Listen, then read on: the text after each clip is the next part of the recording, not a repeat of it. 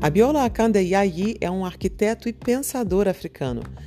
Ele vem conversar conosco a respeito do ritmo, mais uma das sete leis herméticas. Bom, e como bom pensador pan-africano, nos apresentou as sete leis herméticas de dentro, da raiz, da origem. Foi um momento de grande alegria para Adriane Queiroz e para mim, Carolina Faria, que a gente deseja agora compartilhar com você. Põe seus fones de ouvido e vamos viajar juntos.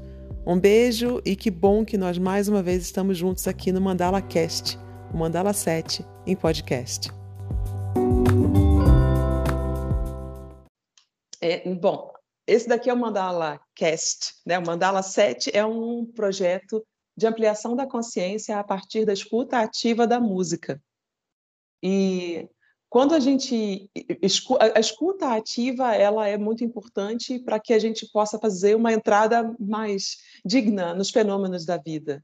Então, despertar a escuta é canal inicial para despertar todos os sentidos. E o, o nosso projeto se chama Mandala 7 porque a gente fala que é, são sete notas musicais e uma mandala em cada ser, um universo em cada ser.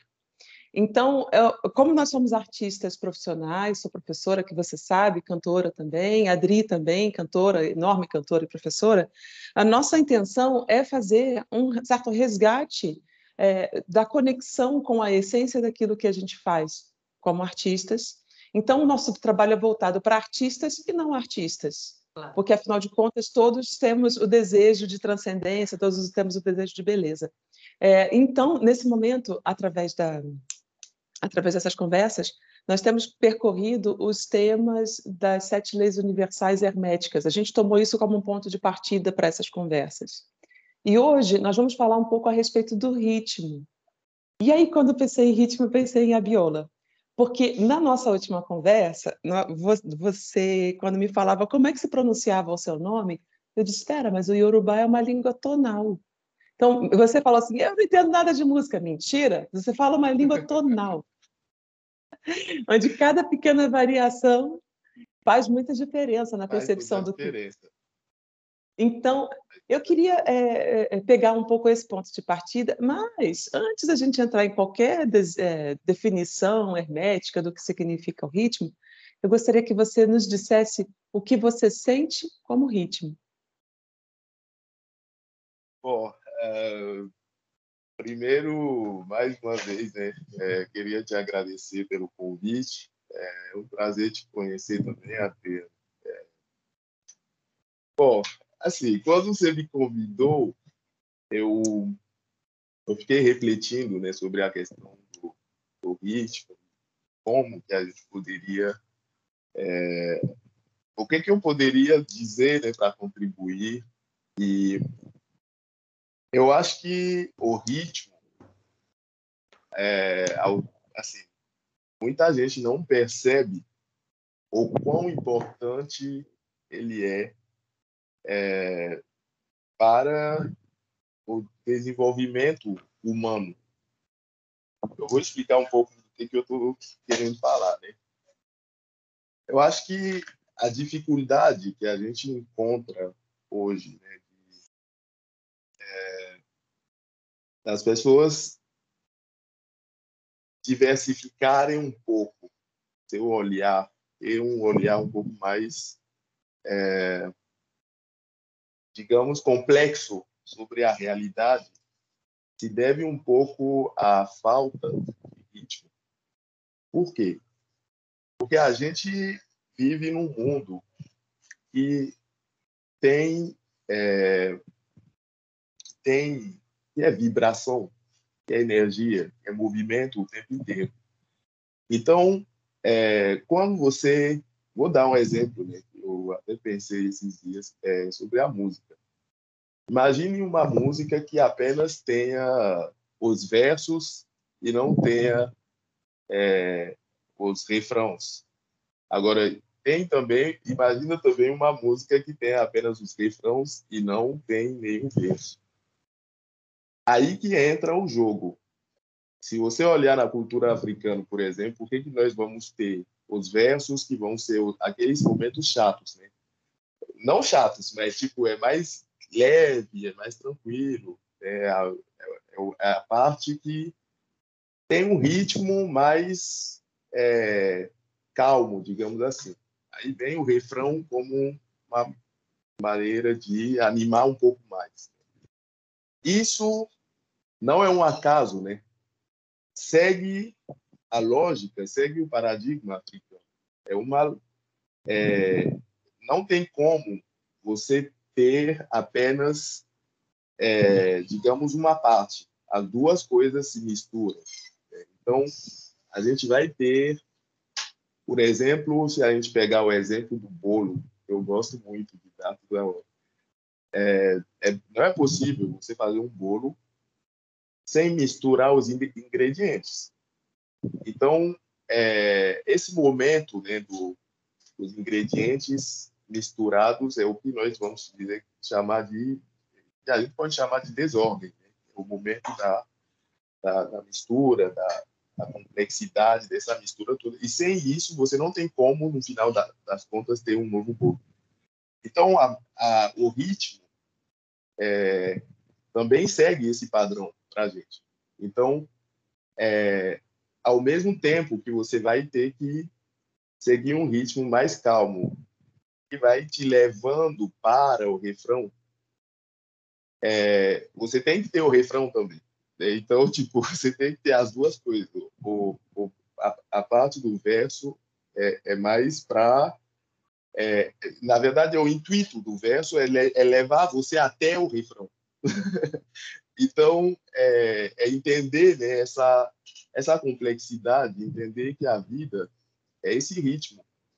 É, e, e que não tem como a gente ter os, é, as inovações, a gente ter as, a, as coisas que a gente gosta, é, que a gente quer, sem passar pelos momentos de, dos desafios, né? os momentos mais chatos que a gente não quer aguentar, porque a gente só quer o refrão, né? A gente só quer dançar, a gente quer o movimento, mas aí a gente cansa também do refrão. o refrão sozinho não faz a música toda. Né? Ter, por isso mesmo na música clássica, em vários vários ritmos musicais, você vai ter sempre esse padrão, né? Onde vai ter aquele momento que é mais complicado, mas que é, digamos, como se fosse a apoteose, né? Mas sem a parte que vem antes, essa apoteose nem, nem faz sentido. Imagina que você começa a música diretamente com aquela parte que todo mundo espera. Não cria toda aquela ansiedade, toda aquela aquele prazer, né, de espera, de descoberta. E aí quando vem aquele outro momento, né, explosão emoção aí faz todo sentido. Então é o ritmo. Assim, o que eu poderia dizer no primeiro momento sobre ritmo, no meu olhar, é isso. Enquanto você falava, eu pensava, Viola, na, na questão é, da tristeza e da alegria, de como, de certa forma, elas se sucedem na nossa vida, é. tristezas e alegrias, e nós vivemos um momento é, onde nos sentimos acuados, evidentemente todos nós, porque os desafios são grandes, né? É, então, ao mesmo tempo, eu penso que que essa compensação natural da vida, ela é um motivador da nossa fé. Quero dizer, é natural do fluxo. É natural do fluxo. Fala, Adri. Eu... Pois é, não, desculpa, desculpa, eu é não quero. Falar, não. não, porque como, como ele como tu colocaste, então assim, é, realmente tem tudo a ver também com a questão né, do cabalho, que ele coloca que o princípio do ritmo ele está acoplado à vibração e também está acoplado à lei da polaridade. Então, aquilo que tu colocaste na questão do monótono, monotonia, né? Que está escrito que tudo tem um fluxo e refluxo, como a Carola colocou, sobe e desce se manifesta por oscilações compensadas. A medida do pêndulo à direita é a mesma do movimento à esquerda. O ritmo é a compensação. Então, tu é, resumiste, na verdade, toda essa necessidade que a gente precisa, e está tudo escrito, tipo assim, uma questão de, de avaliação, de aprofundamento, mas a gente realmente deixa na vida passar essa questão de, de você sempre estar tá na busca da felicidade, sempre estar tá na busca do refrão, como tu colocaste, e a gente se esquece que a parte monótona é uma, é uma preparação necessária para isso que foi o que a Carola colocou. Então, na verdade, é, o, o, tu, tu não resumiste, mas tu colocaste simplesmente da, de uma forma tão clara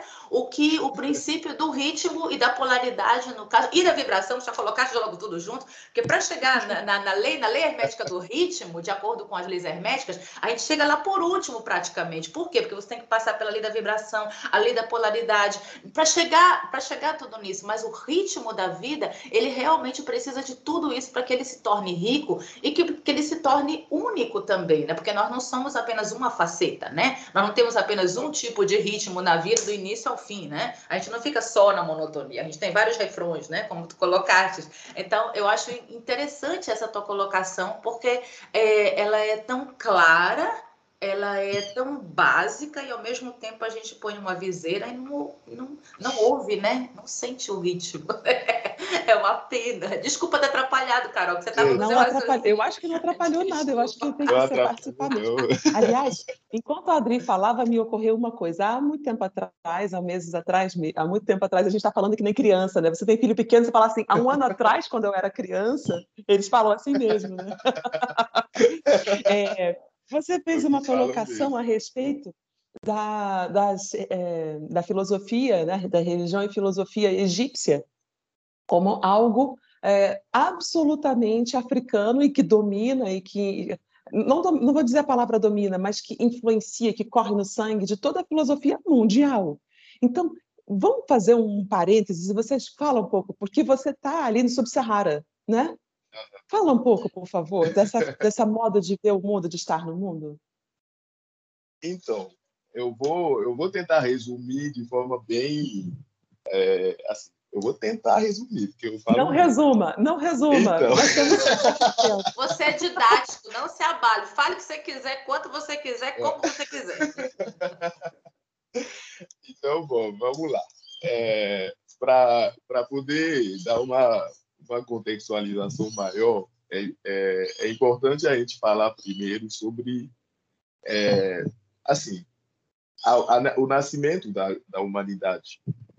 Nesse, nesse caso, ninguém contesta o fato que é, a humanidade tenha nascido no continente africano. Bom, só que à medida que a gente vai avançando, né, que aí vão te dizer, ah, milhões de anos atrás os seres humanos nasceram na África.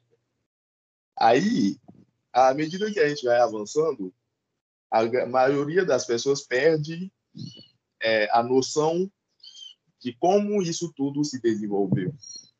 E geralmente eu nem fico no nível do Homo sapiens, porque eu penso, bom, podem até dizer, ah, mas o Homo sapiens, o Homo sapiens era diferente da gente. Bom, a gente sabe que Hoje, a espécie humana é o que é chamada de, na ciência né, de Homo sapiens sapiens. Os primeiros Homo sapiens sapiens nasceram no continente africano.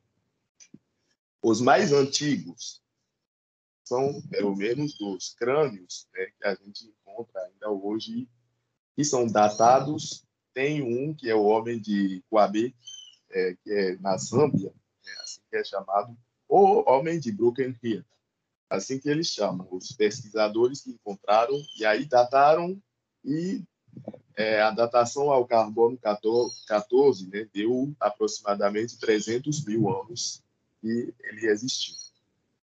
É, tem um outro que descobriram na região do Marrocos, né, alguns anos atrás, que é datado mais antigo ainda, de 320 mil anos. E nesse tempo, não tinha como, primeiro, que na, na região, é, no continente africano, se a gente olhar no, no globo, é, a região do Equador é uma região, se você pegar, vou tentar explicar com, vou tentar explicar de forma oral. Se você pegar uma é, uma bolha, é, uma bolha não, digamos um, uma esfera, uma esfera é, que está distante uma da outra, quanto mais você se afasta do centro dessa esfera, que é no caso da Terra, a, o Equador, mais você vai se distanciar, mais os círculos é, os, esferas vão se distanciando umas das outras. De forma resumida, a região central do continente africano, assim como é, as regiões pertas do Equador aqui no Brasil, são quentes e extremamente quentes, porque são as regiões mais próximas do Sol aqui na Terra. Ou seja, era impossível que o ser humano sobreviva sem melanina naquela época. Ou seja, os nossos ancestrais eram pretos no continente africano, porque era uma questão, é como se fosse a programação da sobrevivência da espécie humana.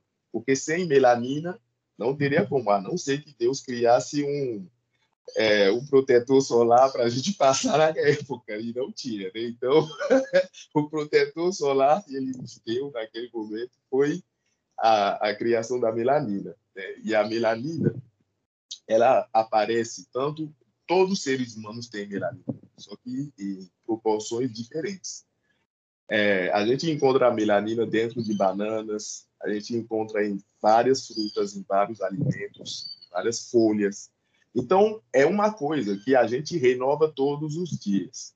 Todos os dias. Bom, sendo assim, os nossos ancestrais, no continente africano, a não ser que a gente diga que eles ficaram só dormindo e comendo banana, eles tiveram que investigar o mundo dentro do qual eles estavam. Ou seja, é, vou dar um, alguns exemplos simples. Né? No primeiro momento, a humanidade era colhedora. Né? A colheita era a coisa mais é, evidente. Primeiro porque, assim, a gente já não tinha ainda a, a presença de espírito de entender que a gente podia fazer agricultura, né? caçar e tal. E isso, de algum modo, é mais uma vez a pré-definição da sobrevivência da nossa espécie. Então, é, se vocês observarem, por exemplo, os alimentos né, que eram mais, é, digamos, buscados, eram frutas. E as frutas, geral, e essas frutas geralmente, né, as frutas que realmente a, alimentam bem o ser humano, são de, de árvores de grande porte. Você observar mangueira, abacateiro, né, e essas plantas costumam ser grandes, não é por, não é por acaso também, só para você ver que não tem nada por acaso nesse universo. Nesse... Porque o ser humano, instintivamente, vai notar o quê, primeiro? As árvores de grande porte, as coisas que são grandes em sua volta. Né? Então, essas, esses elementos foram colocados de determinada forma, porque era uma forma de, bom, você pode não ser muito inteligente, mas você vai notar aquilo lá, né? Pelo menos. Então, você vai entender que isso é o seu alimento.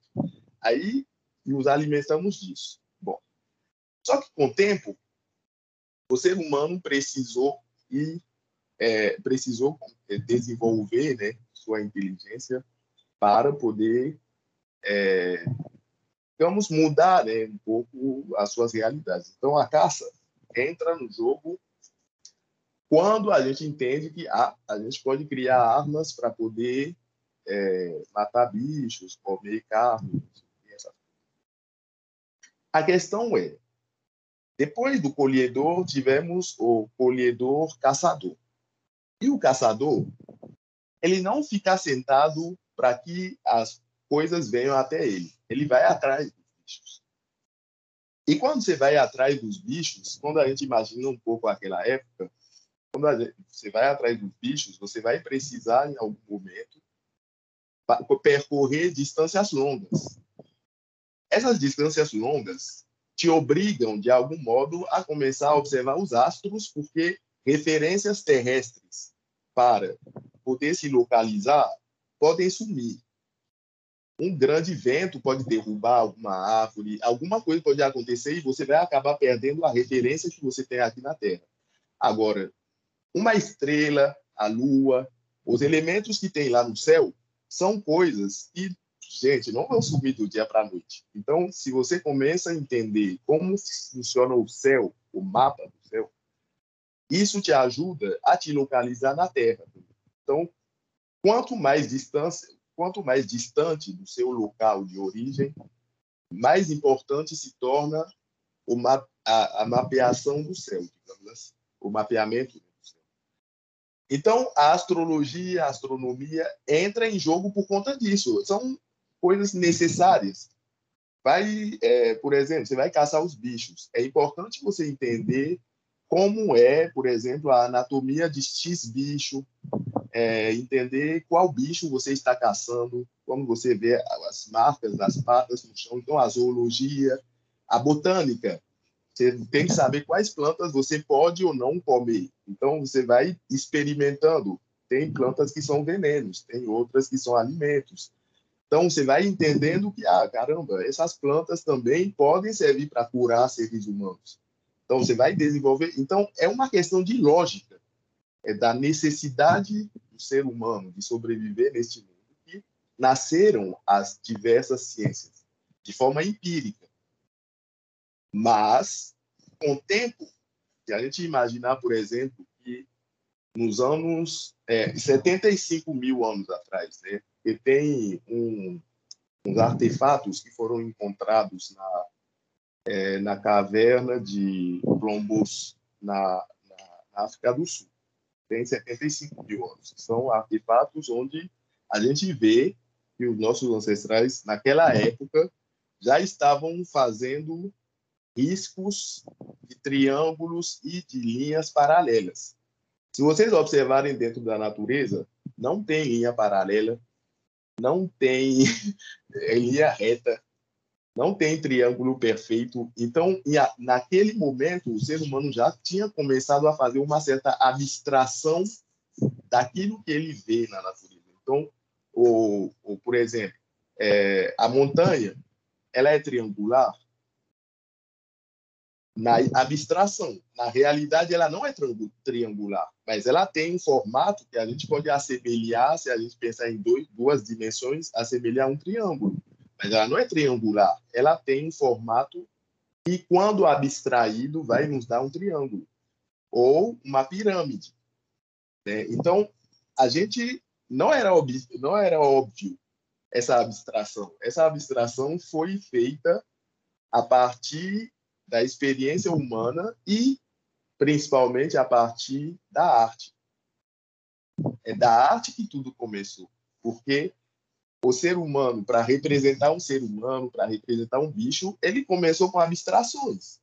E tentou, porque a gente, a gente não nasceu super artistas fazendo desenhos super bonitos em 3D, né? Então, a, a abstração foi um dos elementos e nos trouxe um outro olhar sobre o mundo dentro do qual, do qual a gente vive. Ou seja, são várias abstrações mescladas que dão a complexidade de, do mundo dentro do qual a gente vive. Então, a geometria vai explicar de, determinados fenômenos, a física vai explicar outros. Então, progressivamente, os nossos ancestrais foram desenvolvendo a matemática, porque tiveram que aprender a começar a contar os bichos, começar, por exemplo, o pescador vai lá, pesca os peixes, como ele vai dividir? Tem que aprender a contar. Então, isso a gente encontra artefatos que são os, os ossos de Xangô, que são, foram encontrados é, em, é, no Congo, né, na região de, de Xangô, no Congo, que tem, são datados de 25 mil anos. São ossos de babuínos, onde já riscavam e, e é o que muitos pesquisadores é, consideram como ancestral da calculadora. Então, eles, 25 mil anos atrás, já estavam pensando. Aí, o que, que acontece? Isso tudo que a gente está falando é de um período onde não tinha pessoas brancas como se são colocadas hoje. Por quê? Recentemente, eu vi um estudo né, de uma é, equipe de pesquisa da, da Universidade de Harvard, são paleogeneticistas, alguma coisa assim, que fizeram um estudo na região da Suécia, na parte norte, na Europa, e se deram conta que as modificações genéticas que fizeram com que o ser humano passe, passe a ter uma pele mais clara na Europa datam de menos de 8 mil anos atrás. Então, não tem como aqueles artefatos que datam de 25, 70, é, 300 mil anos atrás sejam de pessoas brancas, né? se a gente for considerar o vocabulário de hoje. Bom, então, a ciência é um processo, não foi uma coisa é, tipo que a humanidade levantou e encontrou milagre do conhecimento. O conhecimento é algo que tem uma história e tem uma história que só faz sentido se você levar em conta todo o processo que começa na África. Por isso que a gente não tem milagre africano de conhecimento, só milagre grego. Né? Porque o, o grego ele chega por último e ele sabe tudo, assim, do nada. Mas a gente sabe que isso, na verdade, não faz sentido. Na realidade, eles aprenderam com os egípcios. E o que acontece é que o Egito Antigo, é, Kemet, é, foi, um, é, foi uma civilização criada por africanos que vieram de dentro do continente africano. Se você observa de todo esse processo, na verdade, para chegar no Egito Antigo, o que o, o Egito trouxe, a grande inovação do Egito para que fez a civilização egípcia ser aquilo que ele é que ela se tornou, foi que os egípcios começaram a quantificar a energia. Eles entenderam a energia num nível que até até então os africanos não entendiam. Então, matemática, essas coisas, isso tudo eles já já tinha em várias civilizações africanas.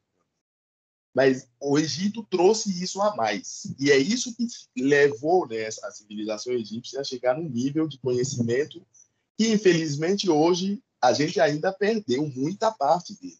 Porque eles já tinham chegado num nível de tecnologia que hoje muita gente acha que é uma coisa material mas que não pode ser limitada a uma questão material.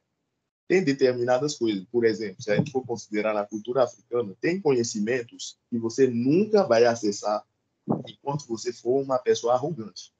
Por quê? Porque esses conhecimentos podem ser perigosos para a humanidade. Então, antes, por isso que tem as iniciações né, na. Você tem que ser iniciado para receber determinados conhecimentos, porque senão você pode pegar é aquela, aquela questão né, da ciência com consciência. Não adianta você só saber fa fazer a ciência sem ter a ética do lado, porque tudo pode ser perigoso, dependendo de quem está usando, de quem tem acesso àquela coisa. Então, o ser humano é capaz de utilizar o urânio para fabricar bombas nucleares da forma que, da mesma forma que ele é capaz de produzir é, centrais nucleares para fornecer energia elétrica para todo mundo. Né? Então, o conhecimento pelo conhecimento não faz sentido nenhum. Por isso que tem que ter esse acompanhamento ético.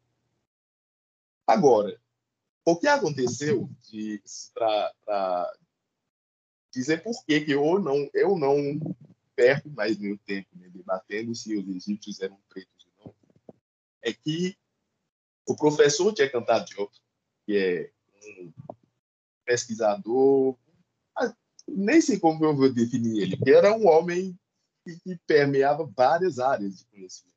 Então, ele era historiador, era filósofo, era é, físico, químico, ele tinha várias formações, é, um grande intelectual africano, que fez o doutorado dele na Universidade da Sorbonne, em Paris, e o doutorado, né, a tese de doutorado dele, que se transformou num grande livro, super importante hoje, né, para a gente falar sobre África, que chama Nação Negra e Cultura.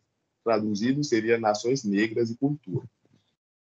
Este livro, ele traz provas históricas a partir dos gregos e dos romanos que os egípcios antigos eram pretos E se a gente olhar, por exemplo, o, o primeiro historiador do Ocidente, que é o Heródoto, o pai da história, o Heródoto dizia que os egípcios eram pretos e que eles tinham o cabelo em forma de. Sabe aquele negócio que a gente usa para abrir o vinho? Esqueci como tire-bouchon. A gente fala em francês tire-bouchon. Espiral. Isso. Que é, o cabelo deles era encaracolado daquela forma. Bom. Só que o Heródoto, não só o Heródoto dizia isso, como o Diodoro da Sicília e vários outros é, contemporâneos né, do final do Egito Antigo que diziam que os caras eram pretos. Bom, aí ele trouxe essas informações, fez uma comparação linguística entre as línguas contemporâneas do continente africano e os hieróglifos e se deu conta das similaridades.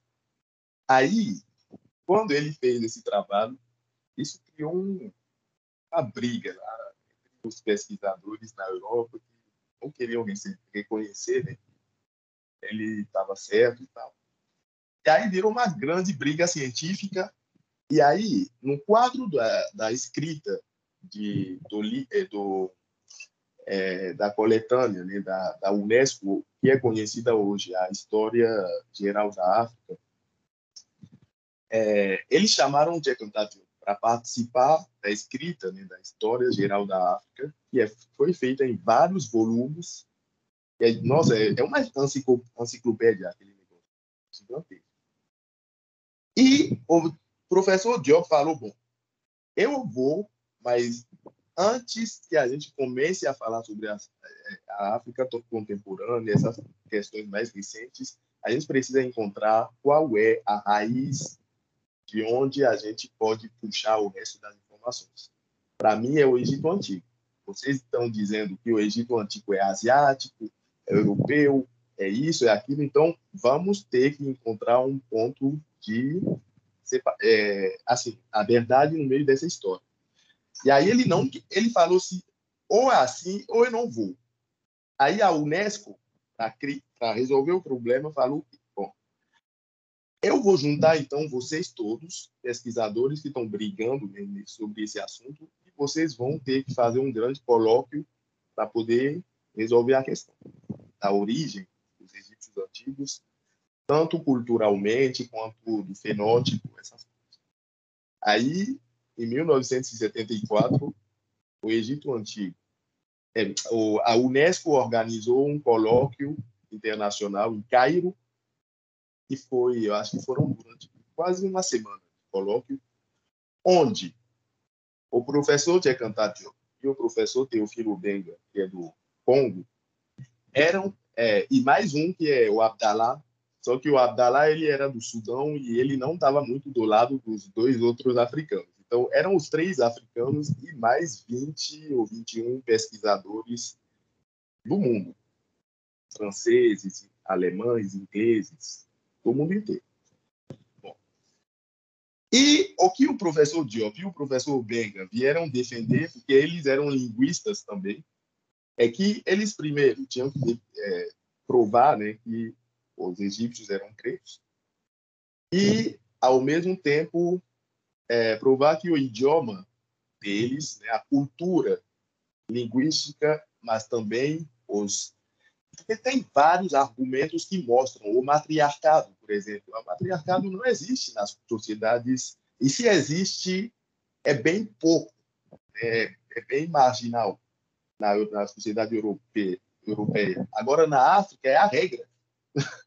então, como que os egípcios podiam não ser é, podiam ser os ancestrais dos árabes e dos europeus e o patriarcado ser tão forte na Europa e, e, e na, na, na, Ásia, no Oriente Médio, sendo que os egípcios eram uma o Egito antigo era uma sociedade matriarcal. Não faz sentido.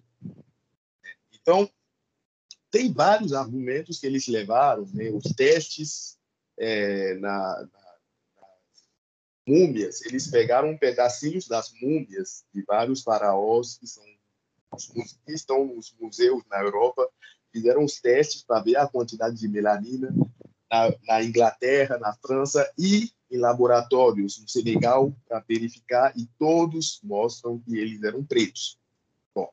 Aí depois disso a questão da língua. Então fizeram todo o colóquio e no final o professor Jean Devis, que era é, o maior detrator do professor Tchekantar Diop na época, é um, um, um, intelectual francês. Ele foi o. Ai, gente, como que fala? É, rapporteur, tipo, o, é o cara que faz o. Ai, gente, eu estou esquecendo da palavra, mas tipo, tipo o secretário do colóquio, o cara que vai fazer todo o registro, escrever as palavras finais. Ele termina ah, ele escrevendo. Foi o relator. Ele foi o relator. Relator, isso, ele que foi o relator. Então, o, o, esse, ele, esse relator, né, o professor Jean Devis, era um detrator do, professor de contador. Mas a conclusão dele, isso eu posso até compartilhar é, foi bem clara, que nada não teve nenhuma contrapartida da parte dos pesquisadores europeus contra o que os professores de e Ubenga vieram colocar naquele, naquele dia. E que, para a gente entender melhor a cultura e os hieróglifos, os hieróglifos a cultura do, do Egito Antigo, precisamos é, é, começar a nossa pesquisa a partir das culturas contemporâneas do continente africano. E não ficar procurando fora por quê? São visões de mundos diferentes. a nossa visão de mundo é diferente da visão de mundo do, é, é, do Oriente Médio, da Ásia, do, da Europa. Temos coisas em comum, mas a questão é que se você quer entender por que hoje os africanos, vou te dar, vou dar alguns exemplos bem simples. É, eu, por exemplo, sou fã é, eu sou da etnia Afon, né, do meu lado materno, e da etnia Yorubá, do meu lado paterno. E para a gente falar morte, a gente fala cu. Em Yorubá, a gente fala iku. Quando, isso é na África, do, na parte oeste. Você vai lá no centro do continente. É, no Congo, por exemplo, que é bem distante do Benin, você vai ver, quando eles vão falar de morte, vão te dizer Kufa em Gala. Então, o que pode explicar que nós temos raízes, a mesma raiz para o mesmo fenômeno dentro da palavra? Isso é apenas um exemplo, mas tem vários. A gente vai, quando a gente vai falar Coabó, por exemplo, em Yorubá, para dizer seja bem-vindo. É, é a mesma coisa em Fon, é a mesma coisa em Yorubá, é a mesma coisa em Nagô, é a mesma coisa em várias línguas na nossa região lá no Benin. E se você for lá em Gana, eles vão te falar Aquaba. Por que essa raiz Aku sempre volta? É algo que já existia no Egito. Tem determinados fenômenos que você encontra na África hoje que nada consegue te explicar a não ser uma raiz comum entre a gente. Então, não tem como nós, africanos, entendermos a história do continente africano sem levar em conta o Egito Antigo, sem levar em conta a Etiópia, né, os antigos impérios. Porque se você olhar, por exemplo, então, é, foram os europeus que foram construir as pirâmides da Etiópia também. Eles que construíram aquelas igrejas de Nalíbera, que é, é, são de uma tecnologia que eles não, eles mesmos não conseguem explicar, porque as, aquelas igrejas foram cavadas dentro da pedra, de uma pedra que não tem como você quebrar e dizer não, é, é, é esquisito, é como se fosse fundido assim dentro da terra. Então são, são conhecimentos que, se você olhar, por exemplo, a forma como nós sepultamos os nossos mortos, a mesma coisa. O último rei da Etiópia, o Haile Selassie, e a esposa dele foram mumificados. Em qual lugar você já viu alguém ser mumificado na Europa? os chineses tentaram mumificar, eles não deu certo. Essas técnicas são conhecidas no continente africano. Então, como é que os, os etíopes conseguem mumificar seus mortos, fazer sarcófagos até hoje, de pedra, que você não consegue explicar tecnologicamente como esses sarcófagos foram feitos, pelo menos não com a racionalidade cartesiana do Ocidente, que é super ancorada no material. Né? É, você não tem como explicar. Então, como que os, os sacerdotes etíopes ainda dominam as, a, a, as técnicas de mumificação dos reis é, de criação dos sarcófagos até hoje, isso em 1970, 74. Então, não estamos falando de algo que é distante, é recente. A Ilha Selassie foi mumificado. Né, não enterrado, né? foi é, sepultado dentro de um sarcófago. Então, são coisas que mostram que, na realidade, o, o, é, é, a nossa história é completamente atrelada à história do, e hoje, quanto mais tempo passa, mais a gente entende que para entender a África de hoje, precisamos entender essa África do passado. Agora, o Egito Antigo foi uma das grandes civilizações da antiguidade que disseminou esse conhecimento no mundo. Quando o Egito foi destruído, vários dos, dos africanos né, voltaram para dentro do continente, mas também vários foram para fora, para a Europa, para a Ásia. Então, muitos desses conhecimentos, muito porque na, na, Egito, é, quem tinha, digamos, o, é, esse papel de desenvolvimento do conhecimento eram, ao mesmo tempo, sacerdotes. Né? Então, é, é igual hoje. É, na cultura africana, nunca foi, a ciência nunca foi oposta à espiritualidade. Na verdade, são coisas que são completamente mescladas. Por isso que para o africano de hoje entender a ciência dos seus ancestrais, entender a filosofia dos seus ancestrais, ele não pode se distanciar da espiritualidade africana, ainda que ele não seja religiosamente dessa espiritualidade. Para ele entender, ele vai ter que estudar os mitos, vai ter que estudar os contos, vai ter que estudar as lendas, porque é dentro dessas, dessas lendas, desses mitos, que a gente vai ter a visão de mundo e a ciência africana. Isso, quanto mais tempo passa, mais eu vou cavando nesse sentido também, vou percebendo o tanto que é, é diferente. Isso... Viola, me chama muita atenção isso que você fala, né? Porque a gente está aqui falando, e eu acho que é um dos propósitos do nosso, do nosso próprio movimento aqui no Mandala, uhum. que é entender que tecnicamente é muito bom que a gente faça a, a expressão técnica e o bem fazer técnico ele está subordinado a um desenvolvimento ético e espiritual. Isso. A gente tem a gente tem às vezes a impressão aqui na nossa ocidentalidade é, de que a espiritualidade é uma coisa dos doentes que estão do outro lado de um mundo que não é o nosso. O que, e o que você nos apresenta é justamente, não, para que você tenha a habilitação para acessar determinado conhecimento e fazer dele bom uso, e expressar assim a beleza da natureza, expressar a vida e expressar não a, a, o fenômeno da destruição, você precisa se habilitar. Uma vez que, talvez reconhecendo a Biola que é, a nossa raça é relativamente jovem, a espécie humana é jovem, então ela não tem um domínio absoluto de suas faculdades. Então, uhum. a, nós estamos sempre à beira da loucura ou da, da, da, desarticulação. Então, eu suponho que essa ideia do templo como um templo de conhecimento ela seja necessária. E pensando aqui, por exemplo, nas universidades da Idade Média que nascem no coração dos mosteiros, ainda é uma herança disso. Isso. Ainda tem essa exatamente. herança. Né? exatamente. É a mesma coisa.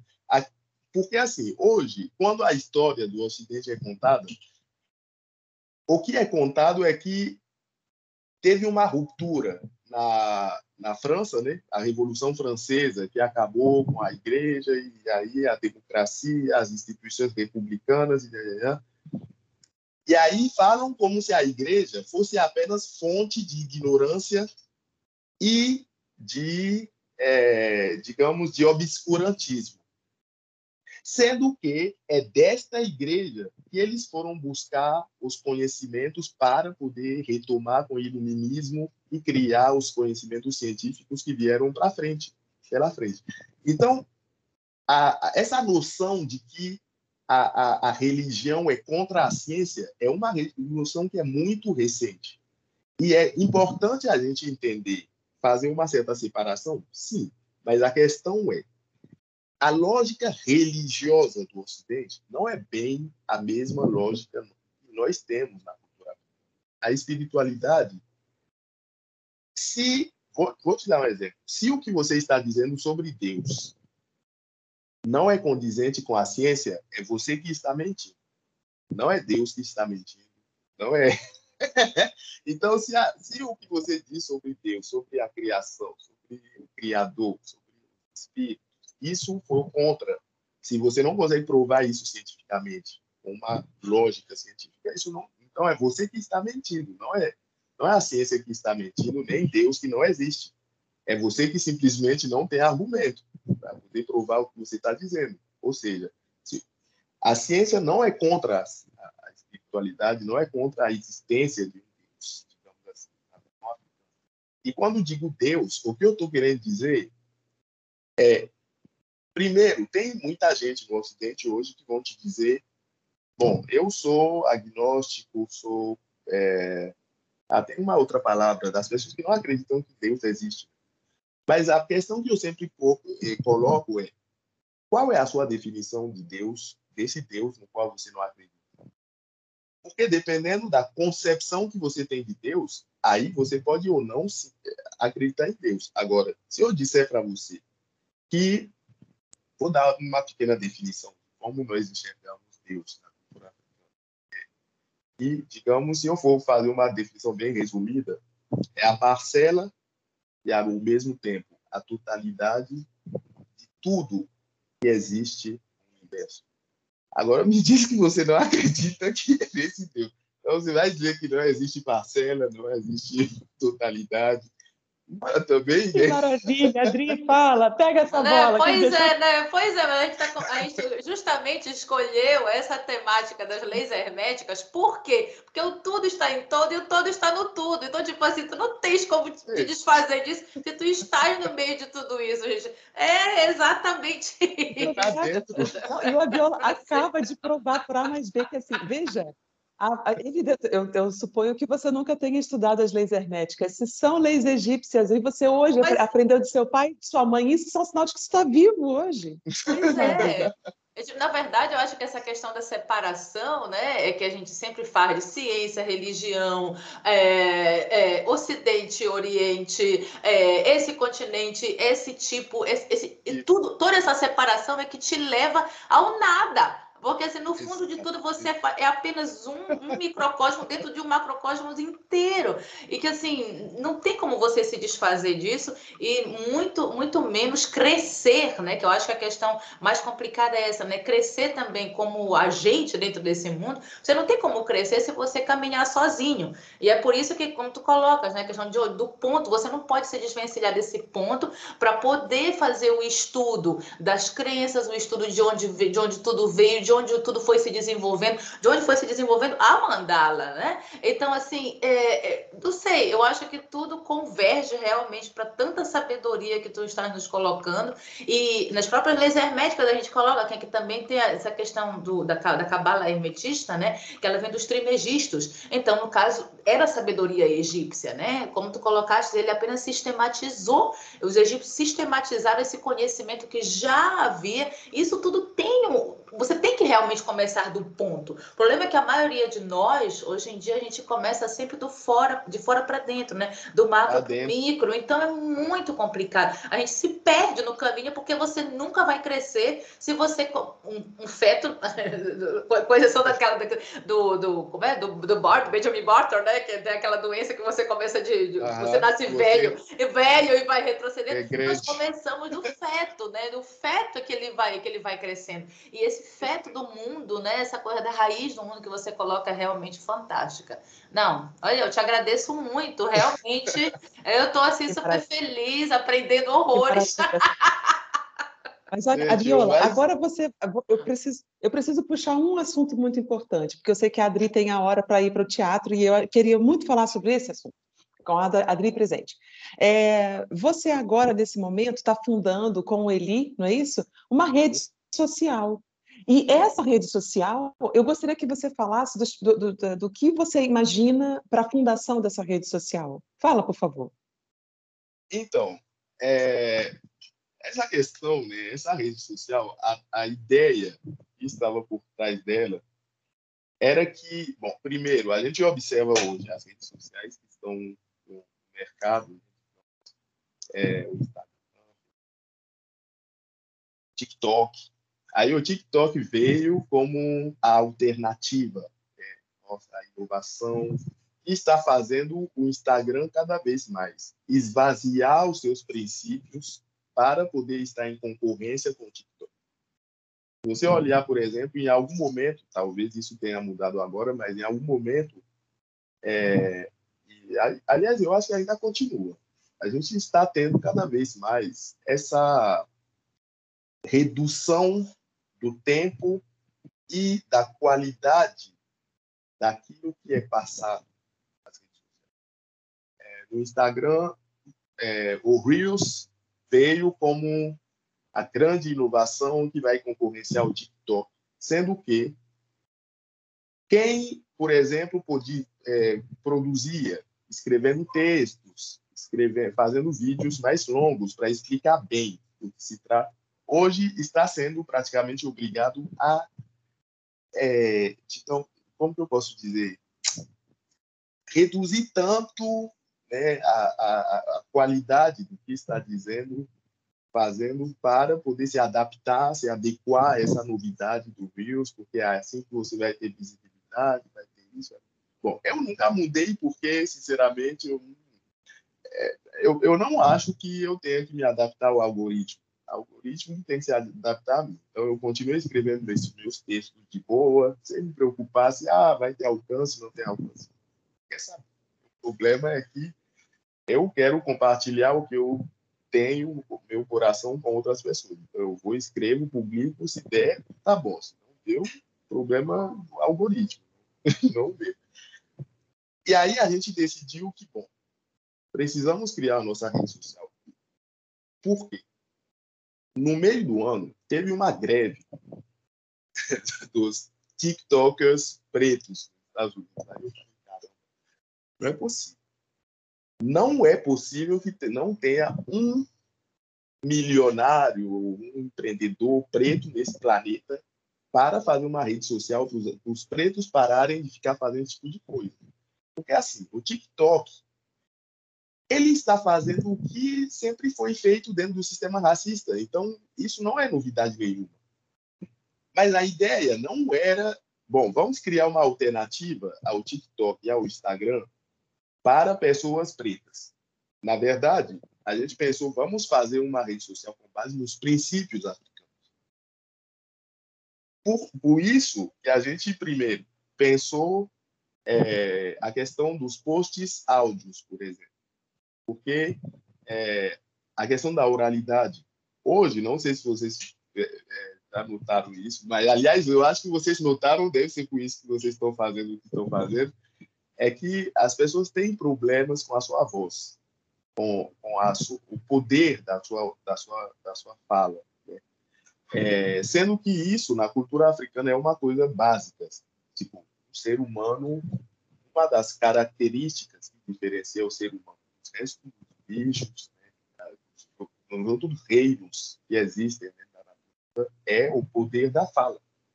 E, aliás, é a partir do poder da fala e é, na cultura iorubá, por exemplo, né, o ser supremo, que é o Olodumare, cria o universo. Né? Quando ele cria as cabaças da existência, é a partir da palavra, que a gente fala em Yorubá de Oro.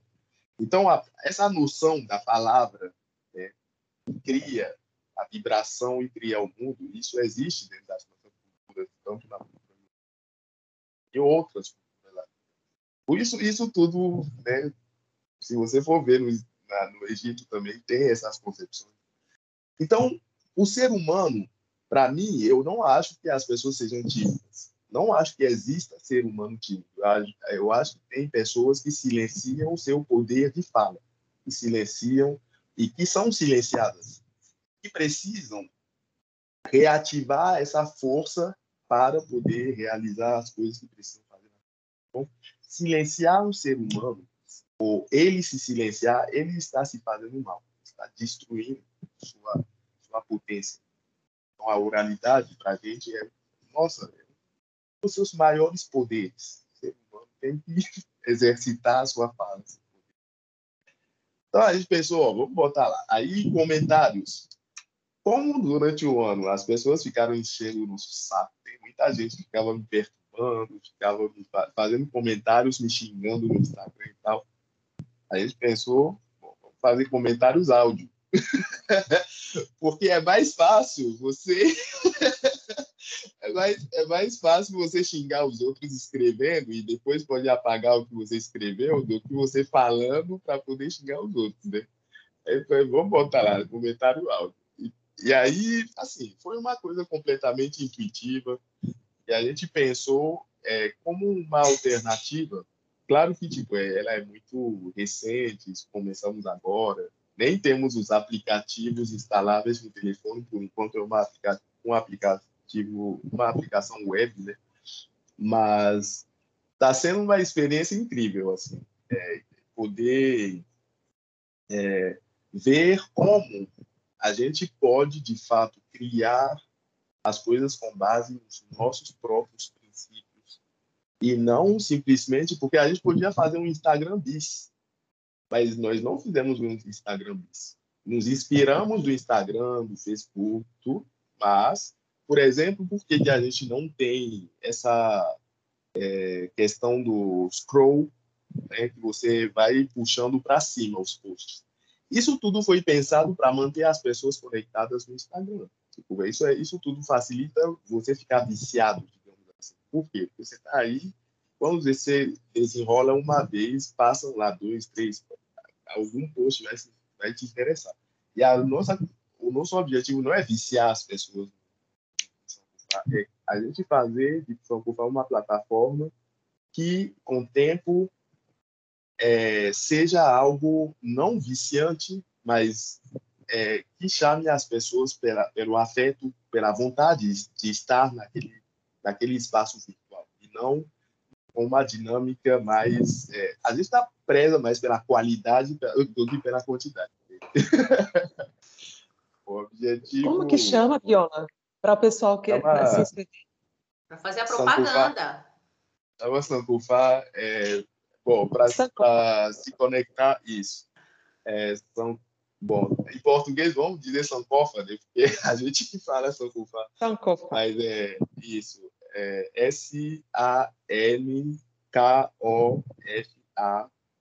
É, bom, agora para ir no site, né, Sankofa, é, aí você vai colocar, eu vou falar tudo, S-A-N-K-O-F-A-P-P.com. Isso. Ótimo. Depois a Carol, Aí, que é maravilhosa, ela vai colocar embaixo, né? Na hora de colocar Isso. no YouTube, logicamente. Ou então lá no Spotify, a gente vai, ponto com. Ah, é. vamos colocar, é importante. Lógico, Essa lógico, lógico. P, P de bola e P de pato. Não, não, P de pato, duas vezes. Tipo aplicativo. É. Ah, app. Ok. Vai. HP. App. Ah, app. App.com. Yeah. Então, sankofa.app.com. Isso. Isso. Espera, eu acho que eu digitei. Aí é só fazer a inscrição, criar a sua. É, eu, eu acho. É porque tem, não tem o A antes do PP. A Sankofa PP. Isso. Sankofapp.com. Ah, claro. Não, é excelente. Oh. Eu fico muito. É, é, incrível, porque na verdade tô, o que tu colocaste também foi, tem, se identifica muito com, com as conversas e com o trabalho que eu comecei com a Carol. A gente começou já há alguns meses, né? Claro que os nossos objetivos eram, eram outros, mas a forma é isso aí mesmo, porque assim, é, a gente sabe o quanto é complicado hoje em dia essa, essas ferramentas que não justificam os conteúdos, né? A gente até conversou sobre isso da vez passada, e, e é o que tu estás falando. Por que, que você vai é, diluir todo um conteúdo que é tão profundo, você vai diluir por causa do algoritmo, né? Que nada, na verdade ele deveria se adaptar ao que, ao que está sendo apresentado e não o contrário. Então a gente coloca o nosso conteúdo e a profundidade desse conteúdo é, de uma forma rasa, de uma forma superficial, para que possa atingir uma maioria do público. Porém esse público ele não vai ter realmente o melhor do que você pode apresentar. E aí que é o problema. Então assim, é, é, é eu acho que isso é uma rede e isso é um caminho também que a gente precisa é, percorrer dentro do mundo virtual, que é muito necessária, porque já existe, logicamente, em várias áreas, mas a gente precisa também se unir dentro dessa proposta é, macro de aprofundar os temas, né? Não, não porque é uma rede, uma rede social, ou uma ferramenta, a gente vai poder, tem que utilizar dentro daqueles moldes e não se aprofunda e vai levando, levando, levando, e o que vai acontecendo?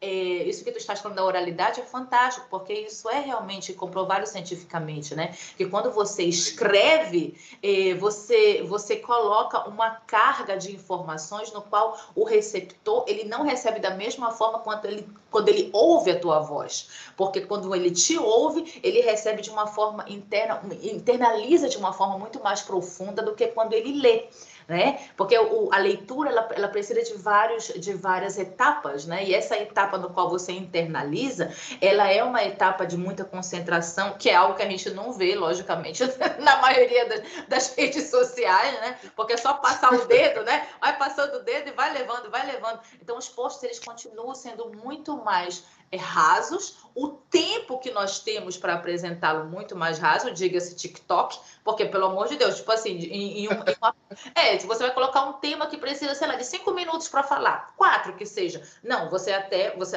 tem até um, uma sketch agora do Porta dos Fundos com, com Caetano, que é muito interessante sobre isso, né? O Caetano fez um novo LP, uhum. eu ri muito, porque fala exatamente disso. Eles começam a criticar o, o, o Gregor e o, e o outro rapaz do, do, do, do, do Porta dos Fundos, exatamente não, você tem que estar no TikTok, você tem que tirar esse, essa temática. Não, vamos mudar isso. Você tem que colocar 30 segundos. Aí o Caetano fica assim, como assim 30 segundos? A música tem que ter 3 minutos, ela é a composição. Não, não, não, não, mas o que a gente precisa é só 30 segundos. E já é uma crítica muito, se você for avaliar, uma crítica muito profunda em relação ao que tu estás falando. Porque a gente vai levando. É, é, é eu sempre falo para Carol, olha, nossa, nossa, as nossas entrevistas, realmente, pelo amor de Deus, nossas conversas, tudo de uma hora e meia, e aí vai. Eu sei que é difícil num mundo que nós estamos muito mais acostumados a correr da informação, a correr do olho no olho, a correr da conversa. Por quê? Porque a gente não tem tempo. Aí vem a questão do ritmo, né? Em que ritmo está a tua vida, que você não tem o tempo de parar e simplesmente se concentrar, se focar naquilo que está sendo dito naquele momento e você vai passando a informação. Então, o que é que fica para ti? E isso vai deixando, nos deixando também muito mais superficiais, né? Em todas as áreas, porque a gente não vai aproveitando realmente o que a vida vai nos oferecendo no caminho, porque a gente só vai correndo por esse caminho, a gente nunca põe o pé, né? Põe o pé e dá, um, dá uma pisada nesse caminho, ok, a minha pegada é aqui, ok, agora eu vou eu seguro na tua mão, ok, vamos continuar o caminho, mas é, é, eu acho que é uma outra, é uma outra, não é uma outra perspectiva, é uma perspectiva que sempre houve, mas que nós estamos sendo obrigados, nós estamos nos deixando levar né? Pelo, pelo, pela lei virtual, digamos assim, das ferramentas, né? Que estão justificando os conteúdos muito mais superficiais do que nós poderíamos apresentar.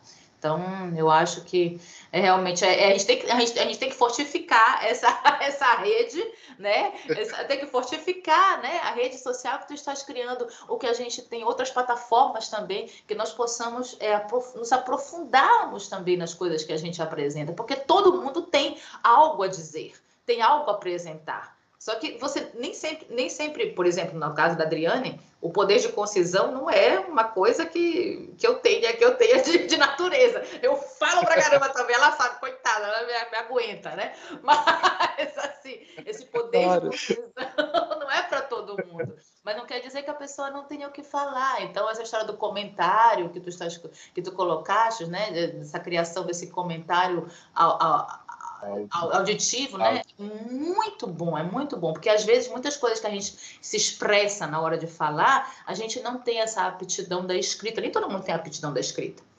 Também tem isso, né? Por uma série de questões, né? Nem, e a forma... nem toda literatura é escrita. A gente confunde, às vezes, literatura com palavra escrita. A literatura é toda essa projeção da imaginação humana. Isso. Né? Então, as culturas africanas, é, de uma forma geral, eu suponho que sejam sub subestimadas porque não são escritas, não documentadas. Mas isso não significa que haja todo um corpo de literatura próprio, né?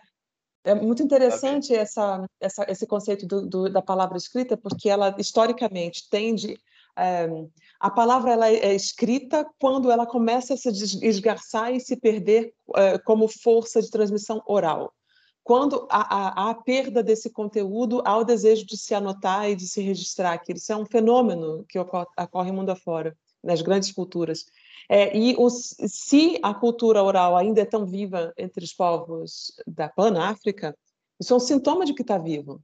Isso é um sintoma de que não está se perdendo, eu suponho. O que você diz, e, e, é interessante isso que você colocou, porque se você olhar, por exemplo, qual era a concepção dos, dos nossos ancestrais no Egito Antigo sobre a escrita, os hieróglifos, é, as línguas deles eram os meduneté. Meduneté são palavras sagradas. As palavras, elas começam aqui, não na escrita. Então, é, a, a representação gráfica do que é verbalizado, que é a escrita. Então, a escrita vem depois como forma de, é, digamos, é, representar de forma gráfica e imortalizar na pedra, digamos, né? o, o, o que é dito. Mas ela não é o ponto de partida. A palavra, a voz, o ser humano é o poder. É aí que começa. Depois, a escrita vem como um elemento importante de registro também, que é importante, obviamente. Mas nas nossas culturas, usar a oralidade também contribui para você poder trabalhar a sua memória. Não é uma questão apenas é, de que a gente não tinha acesso à escrita. Tem muitas civilizações africanas da Idade Média que já tinham escrita. Tem várias. Até a cultura iorubá tem, só que são é, escritas secretas. Não eram popularizadas ali. Por isso que quando o europeu vem, né, e aí e a escrita é difundida, essas escritas continuam escondidas, mas não quer dizer que não tinha. Tinha. Agora, é, a gente também tem, se você olhar, por exemplo, o que chamam de griot, os griot não são. Assim, primeiro que a palavra está errada. Os, isso são os portugueses que chamavam eles de griot. Mas é, os griots são, digamos, os caras que. É, é, era uma. Como que eu posso definir isso? É um, um grupo social, né? porque na cultura africana tinha os clãs, se a gente pode chamar assim. Aí tem o clã dos griots, que vão ser os contadores da história do povo. E aí, para poder passar essa história de tempos em tempos, eles o fazem de forma é, lúdica, com música. Então, a música, né, a, o canto, vai ser utilizado como forma de transmissão desse conhecimento histórico, social. Vão contar, por exemplo, a, as aventuras épicas de tal rei, é, é, o que a gente chama em Yorubá, por exemplo, de Oriki. Oriki de tal rei vai ser cantado e todo mundo, assim, não todo mundo, quem domina isso são pessoas que são treinadas a vida inteira para saber né, essas, essas histórias e que são chamadas de tempos em tempos para contar para toda a sociedade. Então, dizer simplesmente, ah, mas a, é, é, se a, a, história da África não foi escrita, é, quer dizer que tem muita coisa é, é, é, que a gente não tem referências para poder dizer as coisas, né? Mas a história da África escrita pelos europeus tem muitas mentiras. ela é escrita, mas ela é mentirosa. então, não é o fato de escrever que faz com que uma coisa seja necessariamente justa. É uma questão de, de concepção. Né? Então, é, a oralidade, eu acho que, para você ter uma ideia, essa questão vai muito longe, porque a, a, a palavra, né, é, para a gente, vai é, é, é, é, é, o que demonstra a sua humanidade. Assim, vai além da voz, né? Por exemplo, se você deu a sua palavra, respeite a sua palavra. Você não respeita a sua palavra, então você está deturpando o, seu, o poder que te faz especial dentro da humanidade. Então, a honestidade, por exemplo, não é uma escolha para a gente. É uma questão de lógica. Você não é capaz de respeitar a sua palavra, quer dizer que você não merece ser é, humano, digamos assim. É é, então, a questão de, ah, por exemplo, hoje a gente é obrigado a ter que assinar os documentos, tem que isso, tem que aquilo. Por quê? Por quê? Porque quanto mais tempo passa, mais desonestas as pessoas estão ficando. e aí é melhor você ter algum documento assinado, porque senão a pessoa jura que ela nunca disse uma coisa que ela sabe muito bem, bem que disse, o que não faz sentido para a gente. Então, isso, por exemplo, é uma das coisas que fez com que, na Idade Média, o continente africano é, sucumbiu à Europa, porque os nossos ancestrais tinham uma concepção, por exemplo, da palavra, que eles não imaginavam que um ser humano era podia utilizar de trapaça para poder dominar.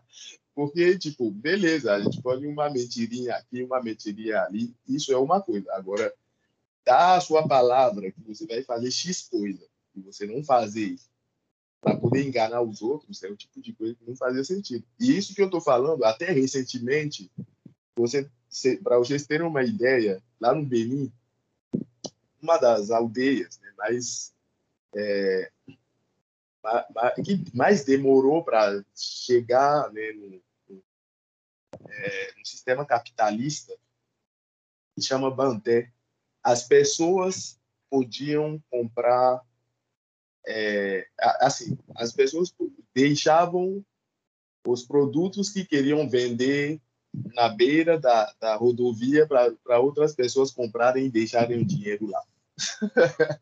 então, essa questão, isso, tipo, para dizer o quê? Tem gente que hoje vê o mundo como ele é e acha isso. Eu vou dar um exemplo rapidinho para vocês, para ser bem didático eu, ele, meu amigo, costuma utilizar, é que, por exemplo, vamos supor que você é um. que a gente fosse é, um, insectos que vivem só, é, por exemplo, cinco horas. Tipo, eles nascem e morrem em cinco horas. Se um inseto nascer agora, nesse momento, e que ele vai levar cinco horas para morrer, ele vai ficar até 15 horas e meia, mais ou menos. Ou seja, ele vai conhecer um mundo onde só tem luz do sol. Então, se alguém chegar e falar para ele que existe a noite, ele vai dizer: não, não existe a noite. Eu só conheço, só, só conheço o dia. Bom, esse mesmo inseto, ele vai contar para os para sua descendência que só existe um dia e que num dia é tudo lindo, é tudo bonitinho, é isso, é aquilo. Só que de 15 horas, digamos, de 16 horas até as 21 horas, já veio a noite. Ou seja, a descendência dela, desse, desse vai pensar, vai ser surpreendida pela noite. É a mesma coisa que acontece hoje. A humanidade de hoje é como se ela estivesse vivendo na noite e o dia está chegando. E a gente, algumas pessoas dizem, cara, a, o dia está chegando. E outras dizem, é mentira, só existe a noite. Ou seja, um mundo onde só tem violência, só tem destruição, um mundo do jeito que o conhecemos hoje, não é o único mundo que existe. Existe um outro mundo. Existe um mundo já foi muito melhor que o que nós conhecemos hoje. E parece utópico achar que o mundo vai mudar, mas a realidade é que isso tudo está ligado também com os astros, está ligado com vários fatores que vão além de cada um de nós separados. Então, essa busca de consciência cada vez mais forte é natural, é humano. E faz parte de toda uma história que está se construindo naturalmente. O dia está chegando. Isso aí, quer queiramos ou não, o dia vai chegar. Né? E, e, na verdade, já está nascendo o sol. Né? E a humanidade precisa entender que o que acontece à noite, a noite tem suas regras, que a gente não pode contrariar da mesma forma que tem regras do dia que não tem como contrariar. quando o dia está chegando, o que a gente diz para as pessoas, é, o que a gente pode fazer é o quê? Apaga as luzes, porque você vai gastar energia à toa. Você não precisa, o sol está chegando, tudo vai ficar melhor, você vai, não vai precisar ficar gastando seu dinheiro para pagar energia, aproveita o dia. Então, é, dia é feito para a gente trabalhar, para a gente sair, para a gente ter um lazer. Né? Então, é, é entender que buscar essa consciência que nós estamos correndo atrás é entender também que o mundo precisa mudar e que nós temos o nosso papel a jogar dentro dessa e não achar que, nossa, mas é utópico, não vai mudar. Porque, gente, mas se ninguém fizer nada, nada vai mudar mesmo. Né? Então, cada um tem que trazer o seu. Eu acho que eu, eu, eu extrapolei um pouco, mas. De jeito nenhum, extrapolou nada. Maravilhoso, maravilhoso. Extrapolou nada, menino. Mas tá corretíssimo. Adri, Adri, a Viola agora é nosso cliente preferencial. A gente quer sempre conversar com ele. eu tô, tô, à disposição, gente. Assim, né? eu, eu, gostei muito. Sabedoria que você tem. Isso é maravilhoso, realmente. Que maravilha. É, é, realmente é como se a gente tivesse a possibilidade de voltar nos nossos séculos da nossa própria história pessoal e ter contato com um ancestral que explica as coisas para gente. É. E você sabe, Biola, quantas vezes enquanto você falava eu pensava que lindo, porque eu também recebi as minhas histórias dos meus avós. É um hábito que existe na minha família, uma família de não letrados. Então, a gente recebe as nossas histórias, onde contam para a gente quem foi nosso avô, bisavô, o que fez, como fez, por que fez. Então, é, foi para mim uma viagem muito emocionante e eu suponho que para as pessoas que nos escutarem vai ser também um pouco, não? Com certeza, essa coisa de voltar, né? De voltar é. a, a, sua a sua origem, né? Partir de um ponto é tão importante. Quando tu falaste a questão da oralidade, igual é realmente é, quando a gente conversa sobre a importância da voz, né? Não só a questão performática, não. A questão de você poder trabalhar o poder da sua voz. O que tu colocaste foi exatamente isso. O poder da oralidade, de você poder expor o seu pensamento, o que você é, poder, é, poder verbalizar a tua essência. Isso é tão importante. E a gente justamente pelo tempo, pela correria, por toda a questão do mundo virtual, que ele é maravilhoso também, porque senão não poderíamos estar aqui Sim. nos encontrando, né, em três lugares tão diferentes. em três lugares diferentes no continente, mas está tudo bem. É fantástico. É, a ferramenta ela não pode de forma nenhuma substituir o conteúdo, ela tem que ser utilizada para ele, em favor dele. Então, essa oralidade, toda essa questão que tu colocaste de que eu só pensei na questão das minhas, das minhas origens né, indígenas, e o pajé, quando um pajé morre, morre praticamente uma cultura inteira, porque ele que verbalizava toda a história. Quando você vê hoje, hoje em dia já existe essa sistematização, né, porque o, os indígenas mais jovens eles já, entra, já se apropriaram da, da linguagem, da linguagem escrita, para que pudessem colocar toda a sua história digamos assim, traduzida para gente que não tem esse acesso direto, que deveríamos ter, logicamente, né? Mas que o europeu veio e, e a, aboliu tudo e substituiu por uma outra, por uma outra, por uma outra vertente, né? Então a gente perdeu isso. Então essa geração e o que a gente está fazendo aqui, essa coisa de sistematizar, de mostrar que existe outro caminho, que já tem o caminho, já está feito há muito tempo. Isso é uma coisa meio lógica. Tu colocar, colocaste toda, toda, verbalizaste toda, toda a, o, a cronometragem da história, né? E, de uma forma muito sábia e assim, eu realmente só posso te agradecer de coração, realmente, por estar conosco, por poder Com colocar certeza. tanta sabedoria, assim, de uma forma tão maravilhosa. Olha, eu sou jardineira e Com muito orgulho, adoro o jardim. E acredito que a planta, quando você remove a raiz, quando você a desenraiza, mesmo que ela esteja viçosa, ela vai morrer. Então, o enraizamento é vida. O enraizamento nos é, permite entender de onde vem a nossa nutrição. Entender, na verdade, não aqui, mas assim, o nosso sistema é alimentado com enraizamento. Inclusive, esse é um dos propósitos da nossa união aqui, né, Adriane? É através da música, usar a música como uma ferramenta preferencial, porque é o que nós temos na nossa prática, como fator de reunião com essa, com essa raiz da terra, com a força da terra, que fala através da nossa potência da voz e tendo a consciência que a gente tem como professoras e artistas que a potência é de todos, ela não é de selecionados. Todos têm a sua voz e essa voz deve soar. Então, nossa,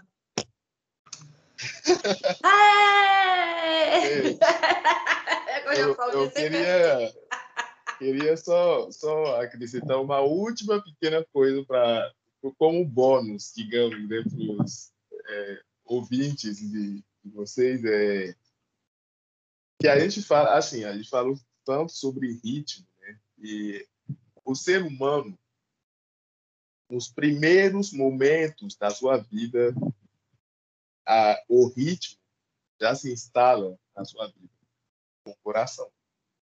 É um dos, é um dos primeiros, se não o primeiro órgão do ser humano. E a gente toma o ritmo, esse ritmo do nosso coração começa a bater no primeiro momento e segue o seu ritmo até independente da gente, independente da nossa mente, independente da nossa consciência, o coração ele é o cara que manda, né? E quando ele perde o ritmo, por isso que a gente não vai ter, a gente vai ter morte cerebral, mas ninguém escuta falar de morte cardíaca. Morte cardíaca é morte, você morreu. Agora morte, morte cerebral, o coração ainda está batendo, né? Tá o ritmo continua presente, mas você só não está mais consciente. Então, é,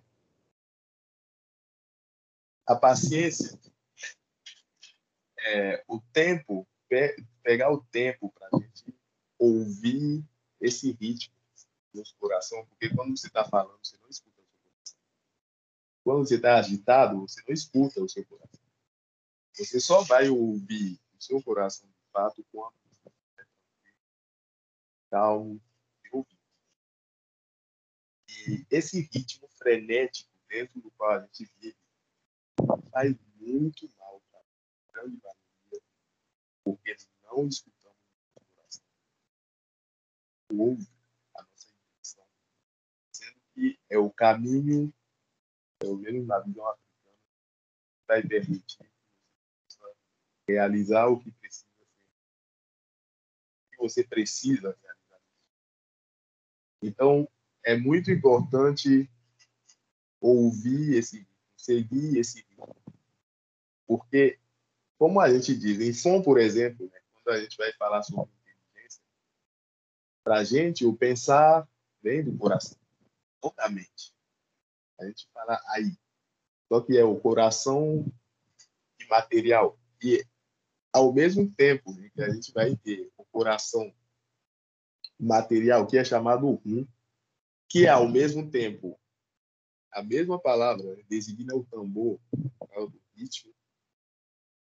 Nós temos o coração invisível, que é aí, que é essa, essa concepção, como que eu posso dizer, imaterial, que parece muito, é, como que eu posso colocar isso? Parece muito é, abstrata, abstrata, mas que é real que infelizmente as pessoas não escutam hoje, porque a visão cartesiana nos dá essa impressão que quando você acredita em algo que você não pode pegar e tocar assim, nossa, coração invisível, cadê? Eu não, cadê? Eu posso tocar? Tipo, como eu não posso tocar? Isso quer dizer que isso não existe. Né? E toda hora a gente vai recebendo sinais desse nosso coração, através das nossas através de várias coisas que o nosso corpo daí mostrar para poder evitar determinados problemas. Então, o ritmo do seu coração, se você não estiver em concordância com o ritmo, se quiser se adequar apenas ao que tem fora, que vem, porque a mente ela é como essa antena que nos conecta com o mundo exterior, né? Quem filtra é o coração. E se você não escuta o coração, você vai fazer tudo em função do que tem fora de você e não em função do que vem de dentro. Ou seja, o ritmo, o melhor ritmo da sua vida é o ritmo que vem do seu coração. Então, é isso, gente. Eu acho que eu tinha que compartilhar isso aí com vocês, porque é importante. Estou sem palavras. Estou sem palavras. Ai, olha, não, não, não, tem mais o que falar. A gente só tem realmente a agradecer tanta sabedoria e tanta simplicidade. E essa é a sabedoria realmente original, é a sabedoria que a gente necessita. É a sabedoria com simplicidade, falando diretamente ao coração. então, realmente, me emocionaste. Muitíssimo obrigada, de verdade, de verdade. A Viola Candé, e aí... A Viola Candé, e aí, Adriane Queiroz e Carolina Faria, este foi o Mandala Cast de novembro de 2021. Você que nos escutou, que seja muito bem-vinda, bem-vindo. Que bom que estamos juntos mais uma vez. Eu espero que você tenha lavado uma boa louça, lavar banheiro, arrumar armário. É ótimo ouvindo essas conversas compridas. e a cada mês a gente lança uma conversa comprida assim. A Biola é nosso cliente preferencial. Você se prepare que você vai voltar, viu? Vai voltar, menino, vai voltar, vai voltar. Oh, com certeza. paciência de novo. Por favor, cadastre-se no sankofa.com. Sankofa App é uma coisa muito importante. Eu acho que você está começando como um ponto que faz uma grande mandala. Eu acho que você está começando alguma coisa que se opõe ao estado de apatia que induz o scroll, a rolagem. Você vai ao conteúdo, ao significado e à potência da alma. É usar a tecnologia para fazer a vida. Você falou uma coisa muito bonita essa semana, eu quero deixar essa última palavra para finalizar. Na rede social, no Instagram, você falou essa semana que nós tendemos a achar que a vida é tão importante quanto a morte. Isso não é verdade. A vida está acima da morte. Que lindo. É um fenômeno acima, porque ela vibra num, num lugar diferente. É muito interessante, porque o pêndulo, a gente às vezes acha que o pêndulo é uma coisa só, mas não, ele existe um pêndulo acima e a vida está acima. É, então, acho que usar a rede social é colocar esse pêndulo para vibrar numa outra. Usar o Sankofa como uma rede social ou tecnologia é pegar esse pêndulo e fazer com que ele suba e não cada vez mais, mais, mais, mais vai descendo, descendo, descendo e afundando as pessoas em um mal-estar, em uma aflição que pode conduzir à autodestruição e à morte. Então, eu acho que é. Muito obrigada, Viola, porque você existe. Obrigada, e... obrigada aos deuses, porque você veio estar no Brasil e, e aprendeu a conversar. E não é, menino? Isso porque eu queria, eu não queria ficar, não. Mas hoje eu vejo que eu tinha que estar mesmo. Você é muito importante. Conhecer você, você foi mandado. Quem, quem, quer que tenha mandado você, que, que foi muito bem-vindo. Lá em cima, alguém mandou você para o Brasil. acho ótimo, acho ótimo. Isso, isso você quer saber onde está o destino das coisas. muito bem. Deixa é, vocês um beijo. Eu agradeço muito mais uma vez. Obrigada, de coração, de coração. E até, até a próxima, viu? Até, até a próxima. Com certeza. Tudo de bom, muito axé para ti, viu? Axé na luz, viu? tchau, meu filho. Até a próxima. Seja breve. Até. Tchau, tchau. querido. Tchau. É.